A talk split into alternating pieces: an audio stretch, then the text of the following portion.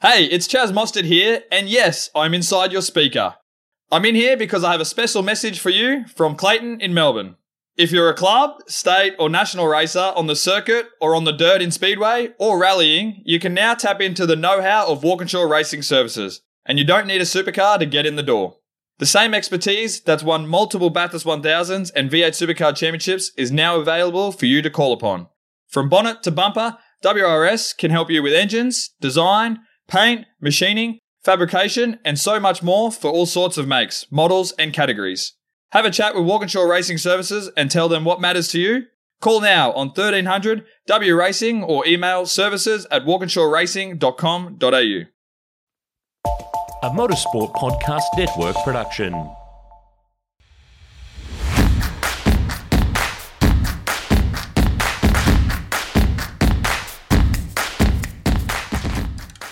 Hello and welcome to the Castrol Motorsport News Podcast. I'm your host, Andrew Van Leeuwen, and here's what's making news this week. Shane Van Gisbergen took a clean sweep in Mustang Country at the Bend. There wasn't a single pole for the Red Bull Holden driver, but he was too good in all three races, including a wet and wild finale. That helped Holden secure the manufacturer's title with plenty of races to spare. There was controversy, meanwhile, due to a batch of tyres given to wildcard drivers Zach Best and Jordan Boys. We'll have plenty more on that later in the pod. It was a clean sweep in Carrera Cup as well, with Sonic driver Aaron Love winning all three races. When the racing stopped, the Gen 3 testing continued at the Bend, which included Nick Percat driving a Ford supercar for the first time in his career when he cut laps in the Mustang a prototype. It was the first time he'd driven any sort of Ford since he raced in Formula Ford in 2009. Erebus Motorsport has re signed drivers Will Brown and Brody Kostecki on a fresh two year deal. The pair will therefore be Erebus drivers until at least the end of the 2024 season. Speaking of Kostecki, he's set to make his Trans Am debut at Queensland Raceway this weekend. He'll drive the Tim Shaw owned Camaro that Shane Van Gisbergen was banned from racing by Triple Eight. Boost Mobile boss Peter Adderton has vowed to pull all the brand's sponsorship out of supercars at the end of the season.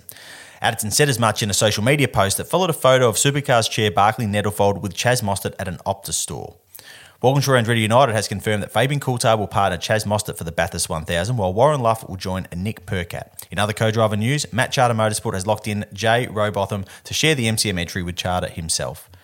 The Adelaide 500 has been formally launched in the South Aussie capital. Super 2, S5000, TCM, and GT World Challenge Australia will support supercars, while the Killers are the headline music act.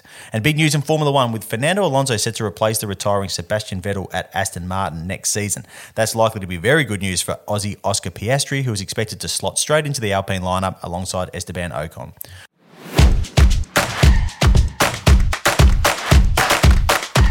Joining me this week to discuss all that and more is a teammate that can always sniff out the stickiest tyre in the batch, Stefan Bartholomew. Stefan, I can imagine you were very jealous watching us all gallivanting around the land of Stobie Poles and Daddy Mal over the weekend.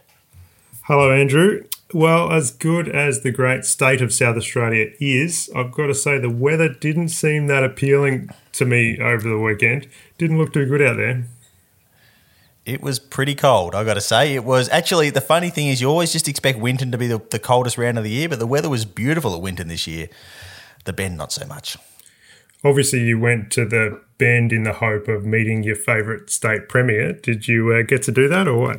I didn't actually get to meet uh, Big Pete. We called him Big Pete, but a shout out to uh, Cam from the band. He he he informed me that his proper nickname is Daddy Mal. He was there on the Sunday, uh, and I don't know if you saw this. He did have a go at waving the checkered flag at the end of the Carrera Cup race, and kind of forgot to unfurl the flag, and it really it really didn't go all that well. So that was um, that was a bit of a low light for the big fella out at the bend on the weekend. But anyway, before we get into the action and everything that happened at the bend, let's kick things off with this bombshell Formula One news that's that's broken in the last day or so. Um, we've known that Sebastian Vettel is retiring at the end of the season for a few days now. Congratulations to Seb on a wonderful career. He retired as a four-time world champion, which is a pretty incredible haul. Uh, Fernando Alonso, meanwhile, just keeps on keeping on with a sensational and somewhat unexpected move to Aston Martin, and just like that, the path is clear for Oscar Piastri to move to Alpine next season. Stefan, how good is this?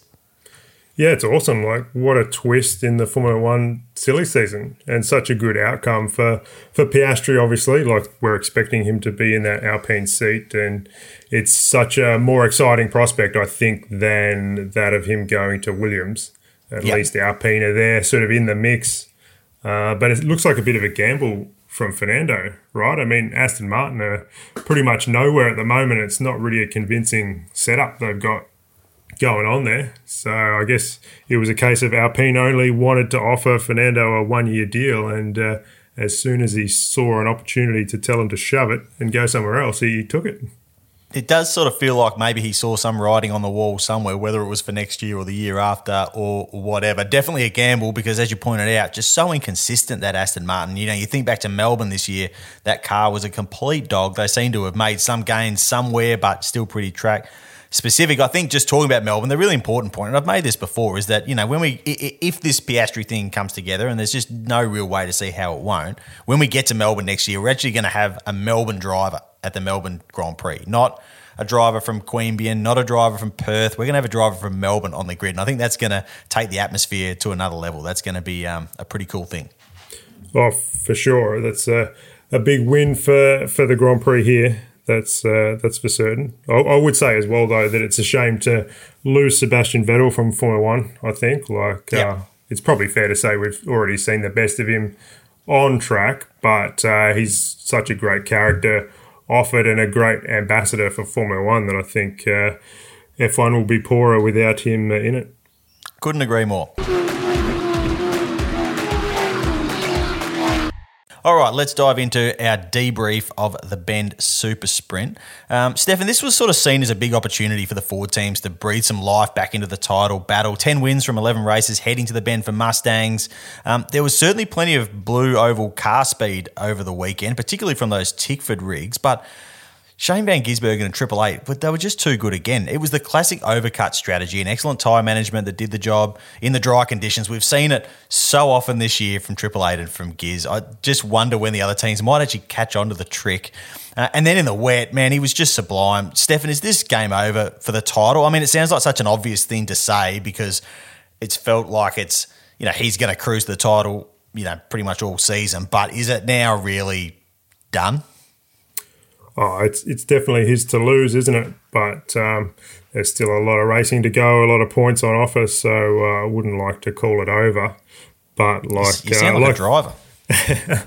well, like Shane said on Sunday, um, the big thing for him is to just have that comfortable gap going to Bathurst where he can really let rip and try to win that race and not worry about the points. So that's um, that's where he's wanted to be, and he's got that gap now, hasn't he? Like the, the 300 point sort of margin is what he wants. And on the weekend, he opened it from what, like 274 to 393. So that's a yep. big. Uh, a big win for him there. And I think going back to the strategy stuff you were talking about, I mean, it's one of those things like the car speed those guys have got um, really opens your strategy options, doesn't it? Yeah. It uh, yeah. makes you look pretty clever when you've just got that speed to use one way or another. So it was another weekend where Triple Eight were fast straight straight away, straight out of the blocks for practice, and others were a bit on the back foot. Obviously, they did test there, which um, was a little bit controversial in the lead up with that rookie test, mm-hmm. but.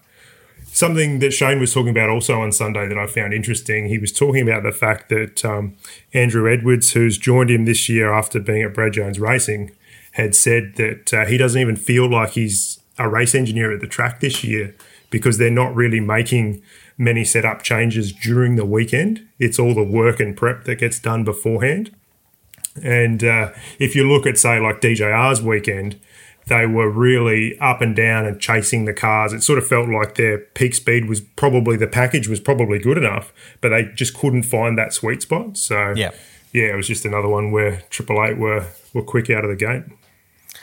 The um, let's have a chat about that wet weather race because it was an absolutely spectacular race, particularly in the early stages between um, between Cam, uh, where Anton was there for a while, but then it was sort of Cam and Shane going at it. I guess the only thing that kind of ruined it in the end was when Shane got through, he drove away from him pretty quickly. So it kind of went from going, look at these two blokes on the absolute limit to being, okay, well, maybe one guy was keeping a little bit of spare change in his pocket there. The funny thing is that Giz swears that he hates racing in the rain. He talked about it in the press conference on Sunday night about how much he really just doesn't enjoy it. Do you buy that, or is this part of that mental game that he just plays oh so well? Oh, he's been consistent on saying that throughout his whole career. So, um, to be honest, I do take that as at face value. But it is strange because he's so good at picking the grip level in those changing conditions, and uh, out there at the bend, it, that looked really difficult. Like some of that surface yep. was like glass. Um, at least through the TV to look at, um, you couldn't see any like any variations where, where the grip might be. So the drivers were talking a lot about needing to be in the tram tracks of the of the car in front, and I think that did help make that first ten or twelve laps of the race so exciting because a couple of times when Shane got in front of Cam, he just lost the tracks and then lost the confidence. So um, there was a bit of back and forth, but then yeah, Cam said he had a bit of fogging issue with the windscreen from there, and maybe Yeah. that didn't help him. But it was interesting too that Shane pointed out that the top three at the end um, all have dirt racing experience with with Brody Mm-hmm. Kostecki up there as well. You uh, you do a bit of uh, dirt. Uh, I don't know if you call it racing, but uh, fanging around these days. You reckon there's something in that? I reckon there is. I reckon there is. I raced the Formula Ford in the wet for the first time in 15, 16 years the other weekend, and I honestly think that skidding around on dirt helps a little bit. It definitely helps. Now, there's obviously something in it for those guys, but it's a confidence thing. You know, the, uh, the aggressive drivers, the guys that are, are comfortable with the car moving around a lot, they're the ones that are always going to go well in the wet. So it's quite unsurprising to see the three guys sitting up there that were sitting up there. Every driver will say they love driving in the wet. They'll say that they are comfortable with a car that oversteers, but the proof is in the pudding when you got those three blokes who are renowned for being aggressive and for being able to drive a loose car um, sitting up there in the in the press conference at the end of the day.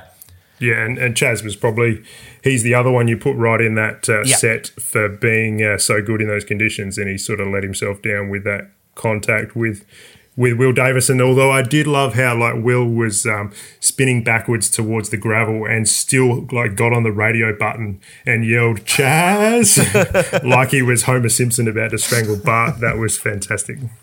Uh, I will cover off Will's efforts in the in the in the third race later in the pod, but um, there was some quite you know I, I mean David Reynolds his burn from the back of the grid was amazing. James Golding going uh, incredibly well in the wet. It does sort of throw up those those funny performances somewhere. And I mean, Davo, yeah, he was facing backwards at three different points in that race and came on fourth. But anyway, we'll cover that off later. Let's go back to race two, so the first race on the Sunday. Um, that start line crash, Stefan, that's that's scary stuff. It's always scary to see a crash like that. The good news is that both Tommy Randall and uh, Andre Heimgartner emerged without any serious injuries. They did head to hospital together in an ambulance uh, on the Sunday afternoon so that uh, Tom could have a sore ankle checked and Andre had a CT scan on his chest, but there was nothing too serious came out of that. I have been chatting with our favourite Castrol driver, Tommy, over the last couple of days, and he actually hurt his ankle on impact and hurt his knees when they hit the bottom of the steering wheel and actually pushed the steering wheel up quite a bit. He had another MRI yesterday, Arvo, on his ankle due to some ongoing swelling, but it looks like it's just some soft tissue damage and, and he will be fine.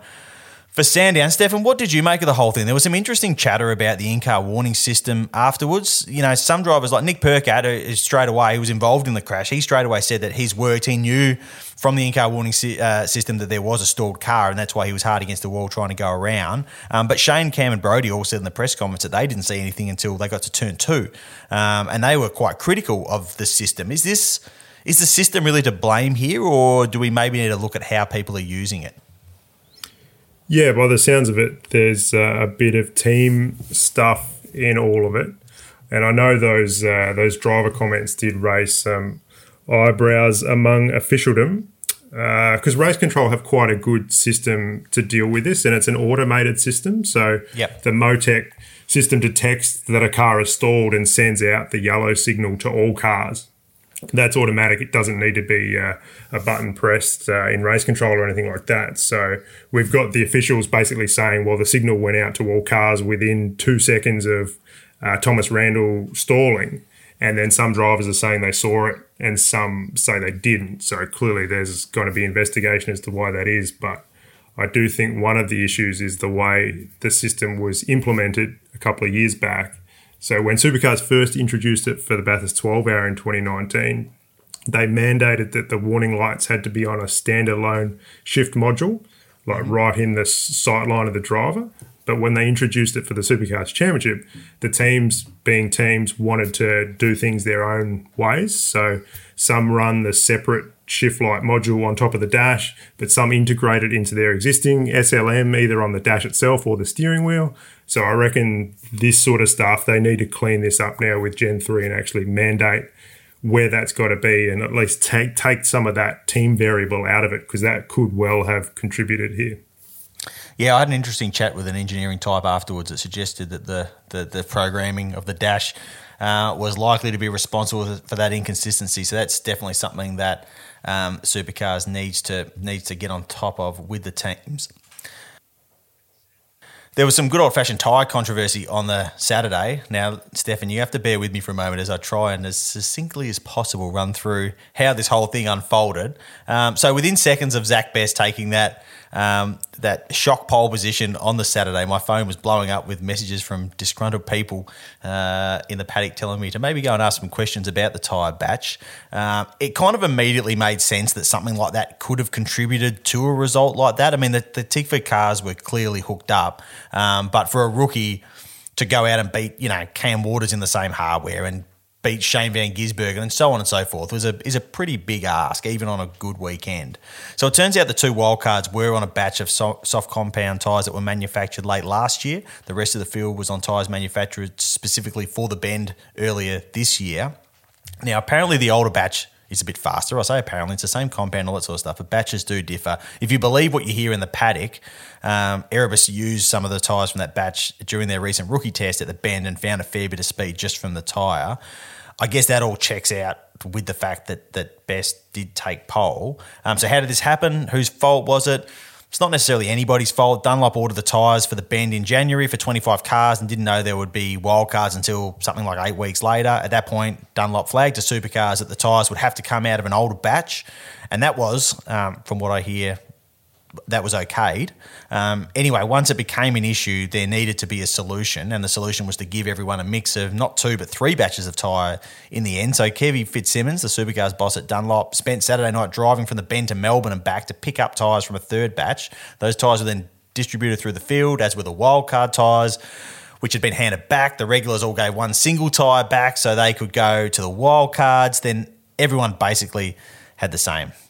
You still following me here, Stefan? I know this is incredibly confusing. Do you have any questions at this point about how this all played out?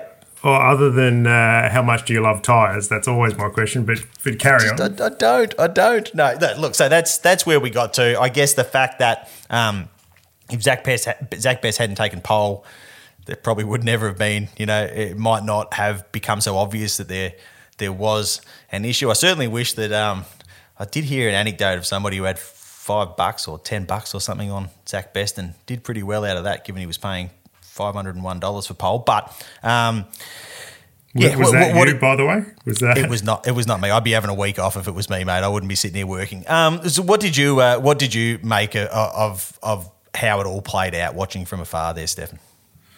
Well, I think you're being pretty kind saying it's no one's fault. Like the whole idea of a controlled tyre in a category is a level playing field and the category just failed to provide that on Saturday. So I think, um, you know, Mark Skaife said it pretty well in the telecast that it was an embarrassment for the sport, and I was impressed that he said that. To be honest, like good on him for for being on the front foot with that. Um, having different batches in play at one event is something they ordinarily avoid because they know it can be a problem.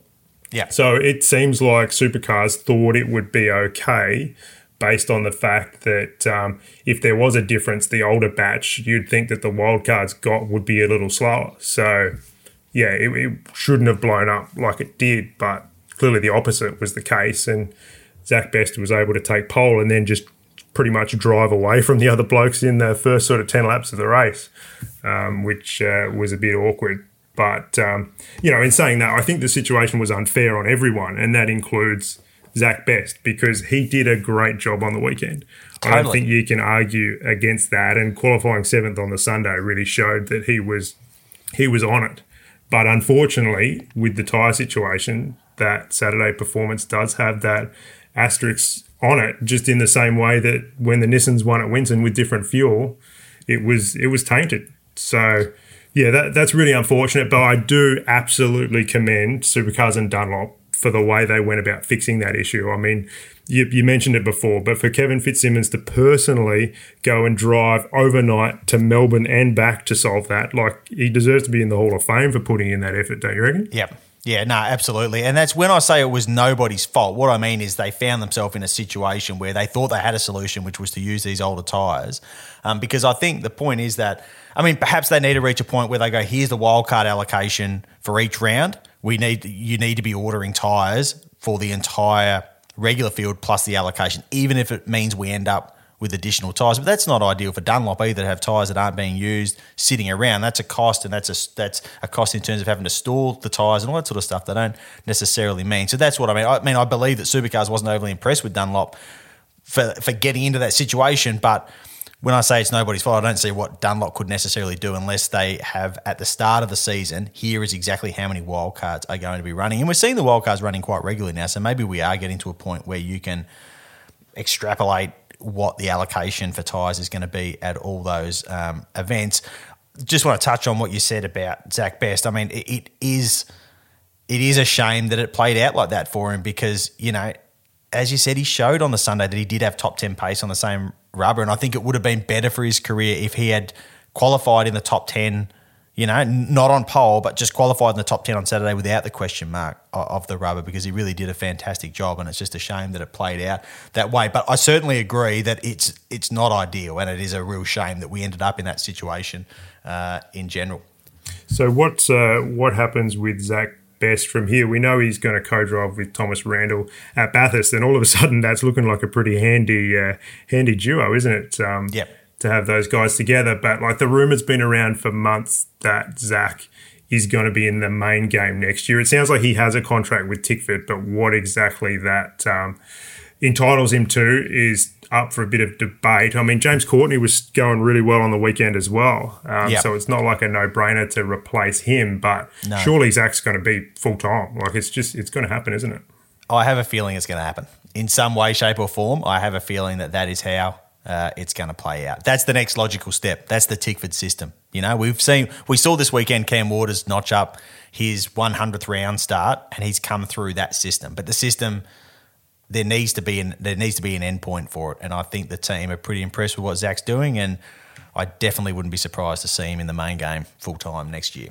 Unfortunately, the Tickford system does often end up with uh, a mismatch of contracts to amount of cars available we've seen before where they've had commitments to too many drivers or or not enough wrecks or whatever but um, I'm sure they'll sort recently. it out. yeah. We've but seen it very recently. actually before we move on from this I think it also is worth giving a mention to uh, Zach Best's engineer on the weekend Dylan Talabani who had uh, engineered Andre Heimgartner to that win at the Bend Yep. last year. I reckon there was a bit of him in all of this performance as well because um, yeah, clearly he knows uh, he knows what he's doing. He's got plenty of experience in the main game, but I reckon he's got a bit of uh, secret sauce or something for that venue because um, that car was fast even when they were on the same tyre. Yeah, no, absolutely. Before we move on from the bend, I had a chat with the always entertaining David Reynolds about his wild final race uh, and his take on all this tyre controversy stuff.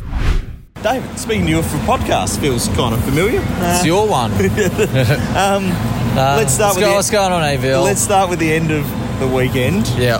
What on earth was that last race? I mean, it was all going so good until Mate, it, it really was, not My car was amazing in the wet, and we prayed for rain and got delivered because mm-hmm. I qualified pretty much dead last. Well, it was dead, la- exactly dead last. Exactly dead yep. last, and we were praying for rain because that's the one we needed for. And I come with literally five minutes before the start, and I was like, "Yes, this is all on."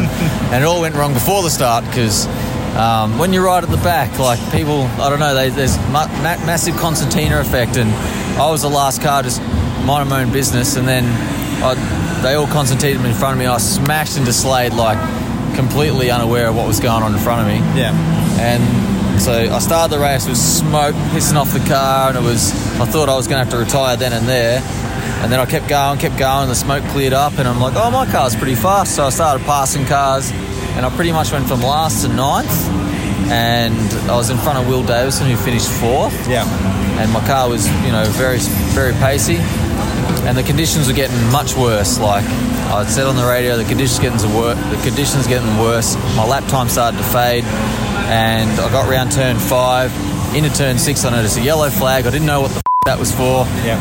And I saw nothing in front of me. And by the time I looked back, all the road was uh, like a sheer sheen of water and there was no wheel tracks and I broke and I just started spinning and I was like holy shit this is going to end up badly yeah unfortunately I hit Golding who was in front of me yeah. if he wasn't there I wouldn't have been so bad so yeah. I went down and apologised to him and the crew and said boys I'm so sorry that was How, how did he take it? Because he was having a blinder as well. No, he was going good, and that's why I feel so bad for you know small teams like that. You know, he was running eighth or something, so that was an amazing job for them, and I just feel bad. I did I feel bad for my crew because you know we've had a dismal weekend. I did see Matt Cook delivering some ice creams to Couchy before, so I guess relations between you guys aren't. Yeah, Ma- I, aren't too I saw. Matty and gave him a hug, and you know I love love Matty Cook. He's a legend. I just um, feel bad. Main, I feel bad for them, but mainly for my crew because know we could have got we could, we could have got a good result out of a, a very very poor start. How did you end up rear grid anyway?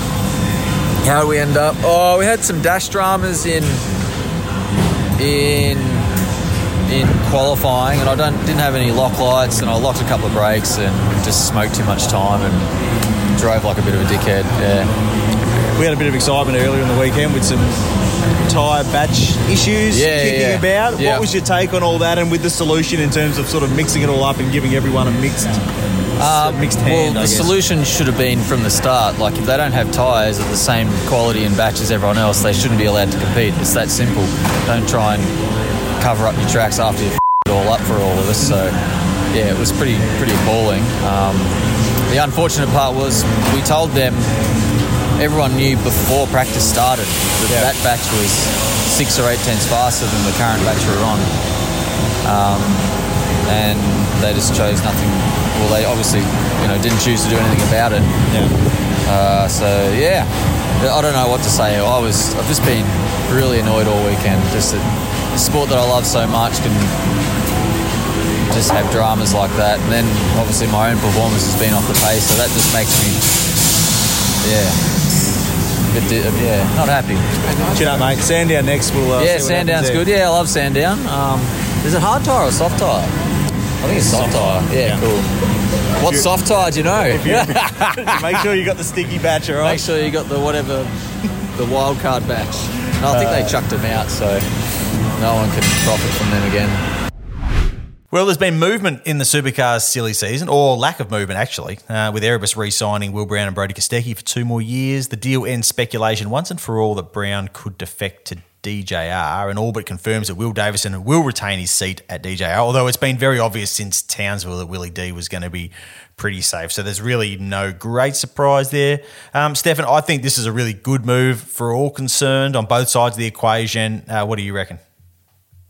Yeah, I think uh, I agree. It's all probably landed where it should. Uh, it's probably taken a little longer to get there than it could have. Um, and as you say, it sounded like Davo was locked in uh, a couple of weeks back at least. So the the Erebus stuff has sort of landed where it has pretty soon after. Um, I don't know. I feel like maybe DJR wanted to stretch out the uh, the uncertainty a bit because some drivers tend to perform a little better when they're out of contract. Uh, Yep. What do you reckon? Could be.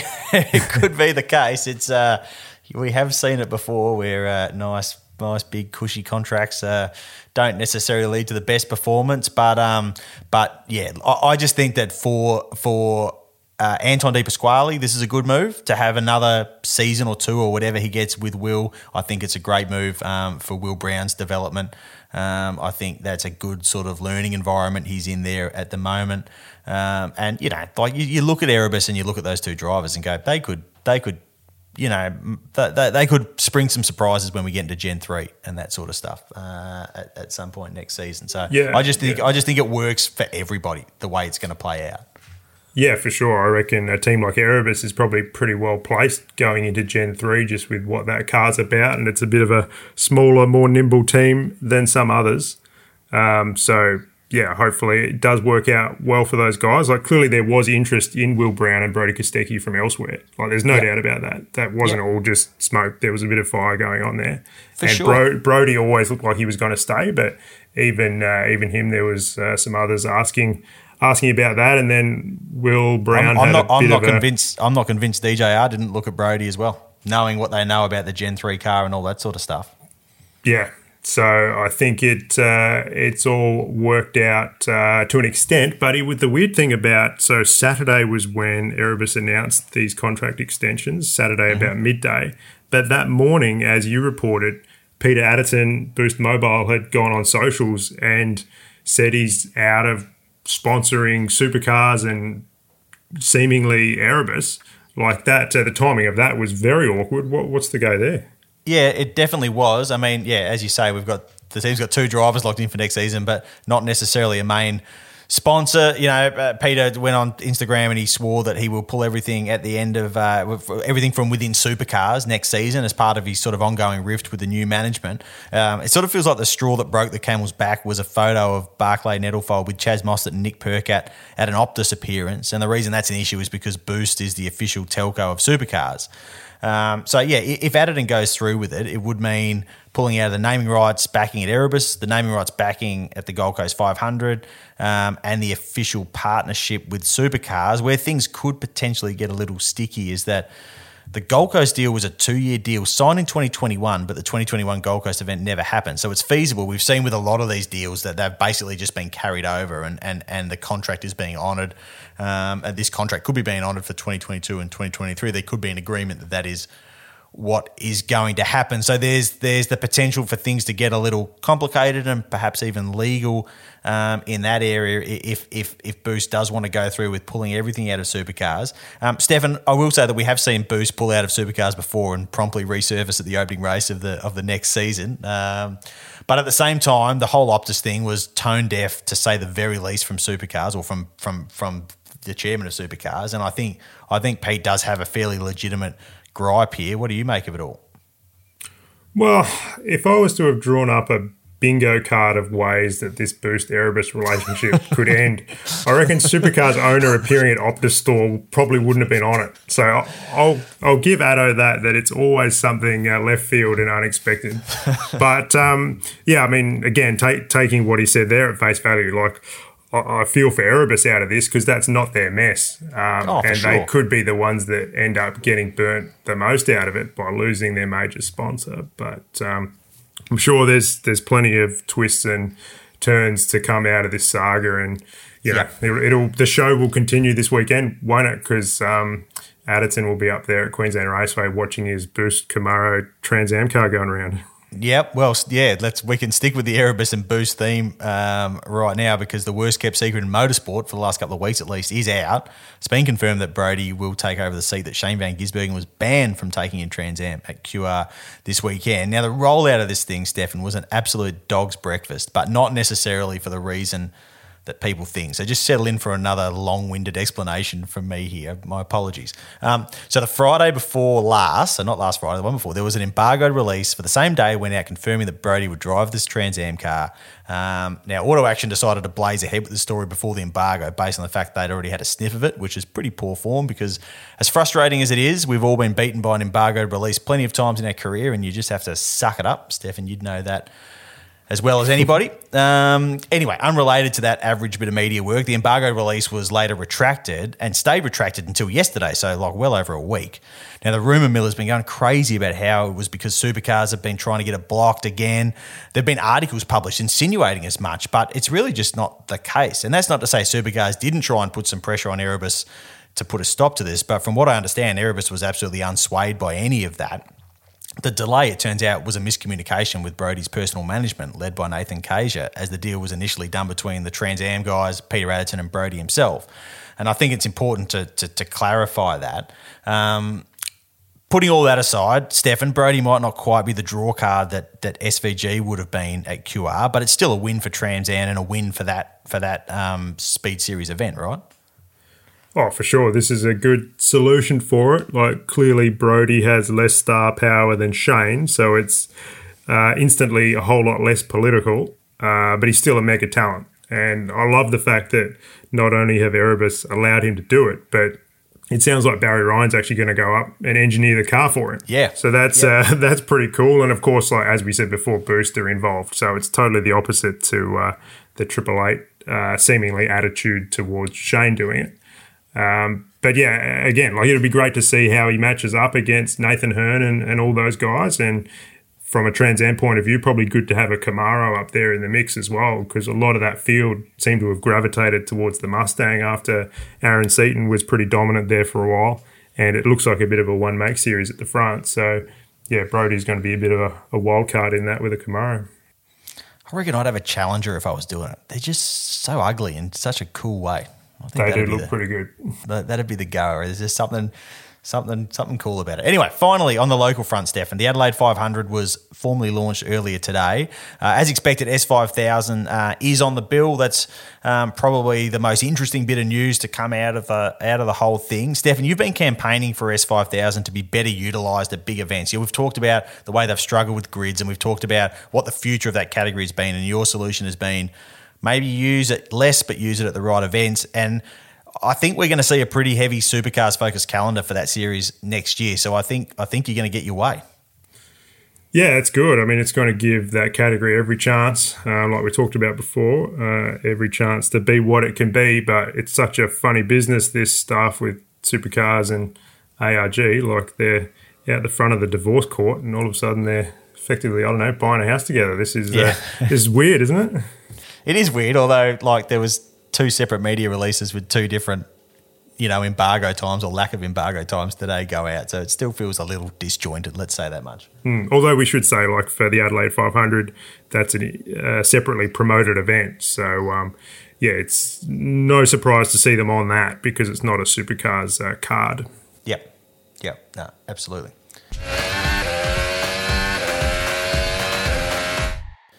All right, let's take a look at what's happening around the world. Alexander Rossi won the IndyCar race on the IMS road course ahead of Christian Lundgaard, while Will Power now leads the series again after recovering from a Turn 1 fracas that dropped him to 11th to finish third.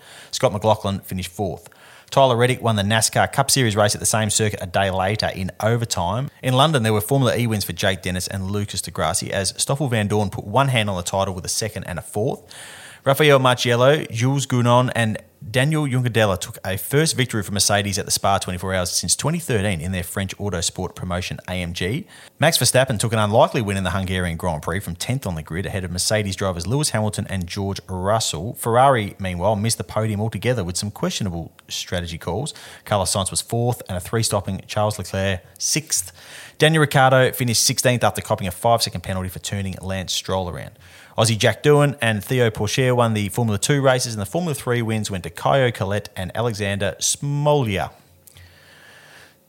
Stefan, the F1 title fight looks about as alive as the Supercars title fight, but that IndyCar title fight looks like a beauty. Will Power seems like he's in a pretty good headspace, even if it's not all about car speed and winning races. It looks like kind of a, I don't know, championship year maybe? Yeah, it's been interesting to see such a different Will Power this year. Like he's always been pretty win or bust, just going out there flat out every session. But you know, now at what is he, forty one years old, and been doing it for like fifteen years in IndyCar. He's all of a sudden he's really calmed down, and uh, he's still fast, obviously, but he's just scoring points all the time and. And looking pretty good for the championship, like he's put himself in a great spot, leading with, with four races to go. Um, you know, Ericsson, Newgarden, Dixon, O'Ward, they're all still right in it. But um, it'd, it'd just be so great to see uh, see Will win another championship. I reckon because um, for the career he's had, probably one IndyCar title and one Indianapolis 500 win doesn't feel like it sort of does him justice.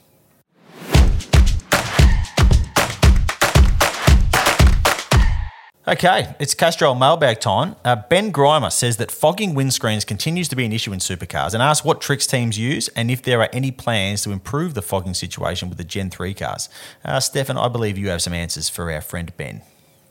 Yeah, well, for Gen 3, they're going back to a heated screen, which is something they, they haven't had in the car of the future cars. So it'll still be a polycarbonate screen, but with the heating elements running through the polycarbonate sandwich. So mm-hmm. it adds a bit of cost, but you know, surely that's worth it if the driver can just flick a switch to stop the fogging and actually see where they're going.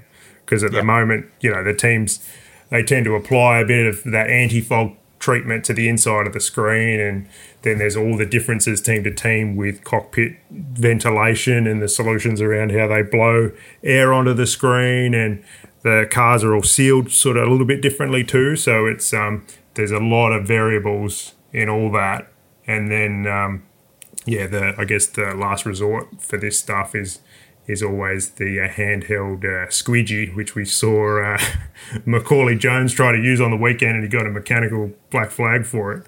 So seeing those guys argue that out was uh, was a bit comical. But actually, you might you might like this. So there's actually a rule in there that specifically refers to any equipment with a mass of over 300 grams in the cockpit having to be fastened in such a way that it can withstand a 25G impact. Oh, wow. So um, I'm not sure how much a little squidgy weighs, and I think um, in this case it was just a general safety call. Like they might not necessarily have uh, tried to invoke that particular rule, but that was put in there after Slaty's big crash um, last year at Bathurst because uh, when he hit the fence up there at, at, the elbow, apparently the telemetry modem in that car actually went flying, like when he okay. hit the fence. So race control didn't actually get the signal about it um, being a major accident from the data recorder because the thing was flying through the cabin at the time. So um, yeah, that's a that's an interesting little one that's in there. But it's it's always we saw it at Bathurst a few years ago with Triple Eight, like um, they're having the bloody squeegee in trying to do the inside of the windscreen is uh, is not a good look, is it? No, not really. I tell you what, we're about to move on to our Castrol Stars of the Week, and I might have to change mine to give it to you, Stefan, for digging up that little uh, morsel of information about things being fastened in the cockpit. That's uh, fascinating stuff. Let's um, let's. I'm not going to do that. Let's do our proper Castrol Stars of the Week. Yeah, who you, you, you already promised it to Davo, didn't you? yeah, I know, I know, I know. Yeah, I can't. I'm just, I'm too generous with my stars sometimes. Stefan, who have you got this week? Well, I'm actually going to go with a very collective star of the week, but I wanted to give a, uh, shout out to all the officials at Tailem Bend, particularly the corner workers who are out there waving the flags. Like, I know how bitterly cold it can be out there, especially with that uh, wind chill factor and then then the rain. Um, so to have people volunteering to be out there in the elements you know, to keep the sport going around, I reckon we all uh, owe them a debt of gratitude. And you sort of think of uh, those guys and girls when you when you see the conditions that bad. Absolutely. Talk about that. That is being very generous with your stars, spreading them around the entire officials group, um, but very deserving because it looked pretty miserable out there. Yes, I am going to go with Will Davison for my Castrol Star of the Week this week. I really enjoyed his uh, his race three drive on Sunday evening. Um, he was backwards three times in that race still salvaged fourth. Um, pretty remarkable stuff on a difficult day. They'd struggled earlier in the day with you know Davo making a mistake in quality for race two and all that sort of stuff. So he was pretty up and about by Sunday Arvo or Sunday evening after that um, after that drive.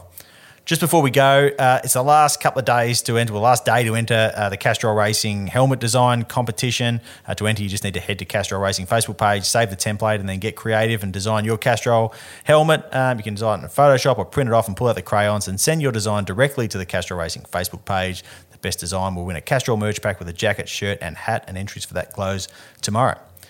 Well, that's it for this week. Remember to like, subscribe, and review our work wherever you listen to your podcast, and we'll be back next week with more Castrol Motorsport news.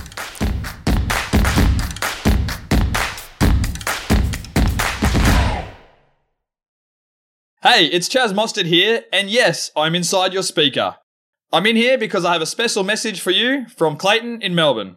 If you're a club, state, or national racer on the circuit or on the dirt in Speedway or rallying, you can now tap into the know how of Walkinshaw Racing Services, and you don't need a supercar to get in the door. The same expertise that's won multiple Bathurst 1000s and V8 Supercar Championships is now available for you to call upon.